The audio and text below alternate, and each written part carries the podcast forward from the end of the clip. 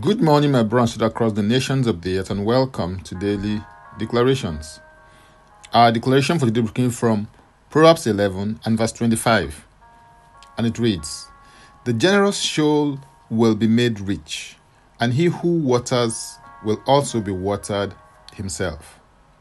The subject of giving is such a necessary and crucial one that needs to be understood and practiced. This text of scripture is rendered in several other translations of the Bible as a generous soul will prosper, and he who refreshes others will himself be refreshed. Yes, the liberal man shall be rich. By watering others, he waters himself. Genuine prosperity is the outcome of giving. Prosperity doesn't just happen, it is made to happen through adherence to the principles and application of giving. I believe that giving is so powerful because through its application, the power of sowing and reaping, input and output, and giving and receiving is triggered. We know through Apostle Paul in Acts 20:35 that the Lord Jesus emphasized the importance of giving in his earthly ministry when this fact was alluded to in Acts 20 and verse 35, which says, I have shown you in every way by laboring like this that you must support the weak. And remember the words of the Lord Jesus that he said, it is more blessed to give than to receive. The scriptures clearly and expressly offer guidelines that should govern your giving. When you give, it should be number one, individually, number two, voluntarily, number three, periodically or regularly, number four, according to what you have. Number five, sacrificially. Number six, cheerfully. Number seven, not sparingly. Number eight, timely. And number nine, with simplicity. Although, for most people, when it comes to giving, what really comes to mind is money. Giving is not limited to money alone.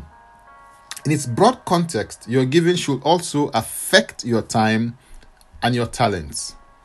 This highlights the fact that in reality, everyone has something to give, and as you focus on what you have to give and practice the principles of giving, your prosperity will manifest and appear unto all. In 1 Corinthians 9, verse 14, Apostle Paul declares, Even so, the Lord has commanded that those who preach the gospel should live from the gospel. Your giving, particularly to support those who preach the gospel and to advance the agenda of God on the earth, is very important because the lack of it can adversely affect its, its trust and momentum. Although the Lord has commanded that ministers of the gospel should live from the gospel, it takes your obedience and partnership in the gospel to cause the agenda of God to gain traction. An attack on your giving is an indirect attack on the progress and advance of the gospel on the earth. Be committed and faithful in your support of kingdom initiatives on the earth through the giving of your time, your treasures, and your talents. As you continue, the Lord will make all grace abound towards you, that you, always having all sufficiency in all things, may have an abundance for every good work. Hallelujah. If you're interested in receiving tremendous value from my other inspiring, insightful, and empowering sources, then go to my Linktree account, Francis Ubeku. And Francis Ubeku is a single word. Now, let's take the declaration together, and I stand in agreement with you as we do that. Father, I thank you for the agenda of your kingdom on the earth. I receive grace to fully function as a kingdom envoy. I give my time, treasures, and talents towards the advance of your agenda on the earth. I declare that the Lord makes all grace abound towards me, that I, always having all sufficiency in all things, may have an abundance for every good work. In Jesus' name, Amen. If you'd like to receive eternal life, which is a God kind of life, please say this prayer after me Father, I come to you today. I believe in my heart this guy died for my sins according to the scriptures. He was raised from death for my justification. I subscribe to my life today as my Savior and my Lord. I am now a child of God. Thank you, Father. In Jesus' name, Amen.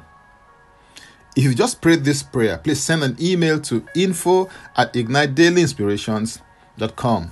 That is info at ignitedailyinspirations.com using next steps as a subject so that we can help you grow into maturity in Christ.